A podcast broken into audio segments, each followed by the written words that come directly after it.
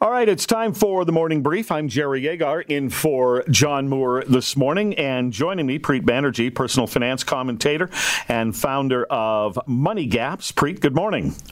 Good morning, sir. All right. So, what did you think of hearing that Toronto City Council is voting to explore new revenue options? Did you want to grab your wallet? well, uh, I'm glad they're just exploring options. I feel like it's more of a, a positioning um, strategy at this point. Uh, the vote was to ask city staff to come back later this year with a potential suite of revenue tools, uh, which could include things like, uh, I suppose, a, a, municipal income tax or sales tax, uh, the parking levies, maybe a congestion charge like they have in other cities around the world. I don't know.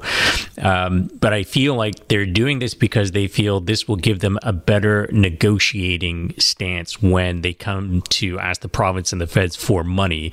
Because Tory basically said, if we don't look like we're doing anything, we're less likely to get something. So maybe it's just a strategy, but I think we have until the end of the year to figure out what we will be paying more for. And in the meantime, we can live with the worry of knowing that we probably will be paying more for something.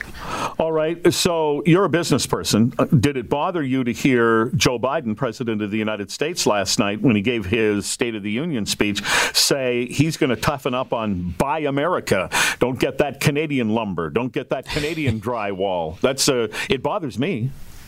It, it, does because I think you're you're telling people what they think they want to hear, which is, oh yes, this is good for us and our economy, and what they don't realize is it could lead to higher prices down the road.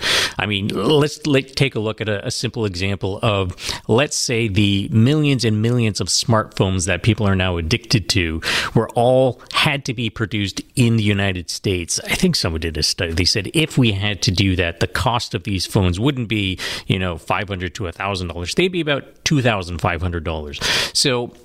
all these companies who are thinking, okay, so now I have to source materials uh, and, and, and other things locally may not be the best price. So from a business perspective, you're thinking, ugh, do I have to pay more now because this is going to get this guy more votes? And, and, it feels like again, he's just telling people what they think they want to hear when it comes to voting. Sure, uh, that is, uh, is sort of the classic example of a populist move, isn't it? But it, it isn't necessarily. It's not Joe Biden's job to worry about whether things are good for Canadians. It's not his job. But it's this is not necessarily good for Americans because what government should be doing is trying to get the the best deal for the the most people and trading back and forth between countries, uh, despite what some people try to say, is actually a good thing.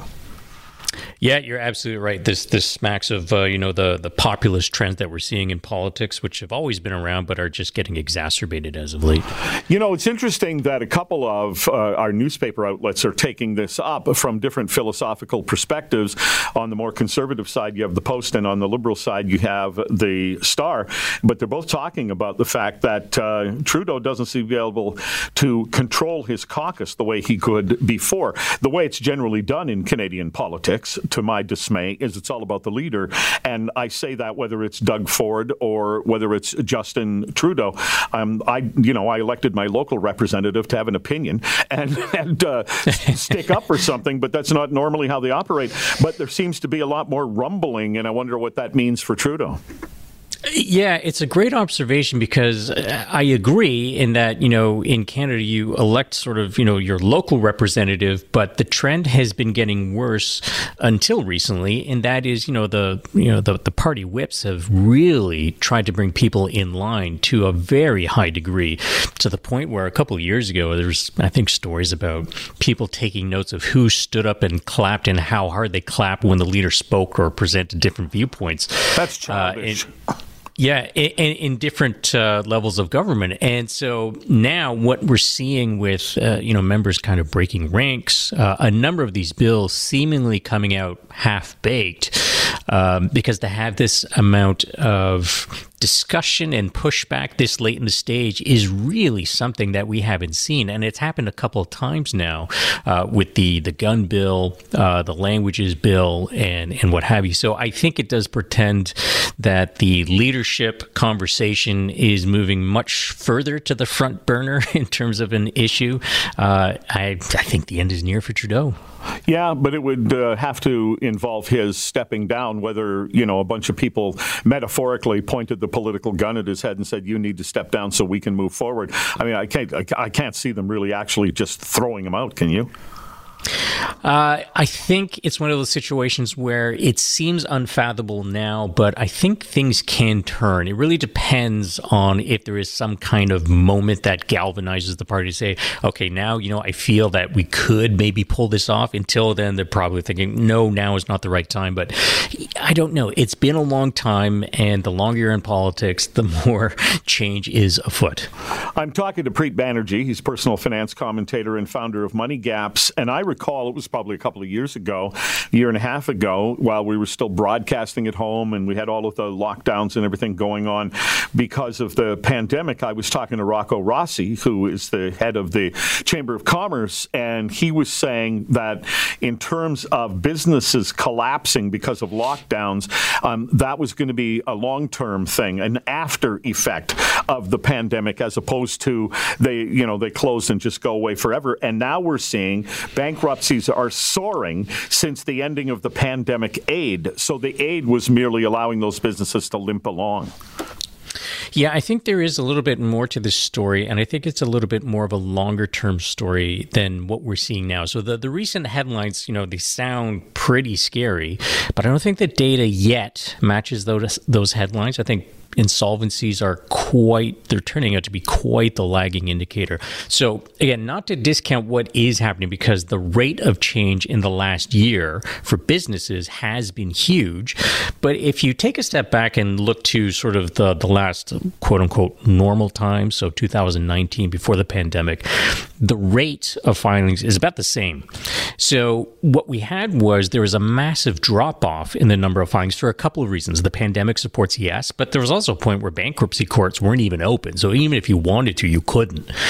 Um, and so I think that massive drop off, we had a, basically a big U shape in the data. So that second leg, that upswing is what we're seeing now. But we've only gotten back to the pre pandemic levels. But I don't think the pain is over yet. I think that we're going to potentially see that those rates will surpass those, and that will take some time. And I think it's going to be slow and ugly. Um, so I don't want to, you know, be too negative. But I think this is, I don't know if it's the tip of the iceberg, but we're not seeing the worst part of it yet. Yeah, well, it's hard to find the positive in that regard, and I feel for all those businesses. Now, as a business person yourself, yourself. Maybe you'll disagree with me here, and uh, feel free. Um, but I've been talking about this Diamond and Diamond story. It's back in the news because they're at the penalty phase. Because mm. uh, for reasons that mystify me, they decided somebody decided to attack Diamond and Diamond because it turns out they contract out some of the work, and uh, the the Star's all over this all the time. They seem to really hate him for some reason. Um, and I'm looking at it and going, well, I don't get the real problem. I don't care. If I go to a law firm, if I go to a construction company, if I go to you for business and then you're contracting out, all I care is are you actually in charge and taking responsibility in the long run? And are you putting my business with competent people? That's all I care about. How do you look at it? Yeah, I mean, this is a you know pretty traditional broker style relationship which we have in many other industries. Uh, you know, you go to a mortgage broker and you have this one point person, but they'll put you in touch with you know the the lending institution that they've determined will do the best job. And even though that lending institution might manage that relationship, ultimately it falls back on the broker if things go sour because they're going to point the finger at you, and that affects you as your reputation and your ability to get other business through other people. So it seems not dissimilar to that type of relationship. I'm not clear as to why the Law Society feels that that um, somehow would not be allowed in the legal profession. So I am kind of wondering why there is such a big pushback to that model. If it's a matter of disclosures, then fine, you know, add those disclosures, what have you. But it's a pretty tried and true business model for a number of different industries. And at the end of the day, as a consumer, you think, I have something that needs to be done. And if you can facilitate that and do a good job, that's what I'm paying for. And I can value that. That's all I really need to know. How you do it, who you contract out to. I'm not that bothered about. No, because if I knew how to contract it out or do it myself, that's what I'd do. Exactly. yeah. Preet Banerjee, personal finance commentator, founder of MoneyGaps. Good to have you. Thanks very much. Thank you, Jerry.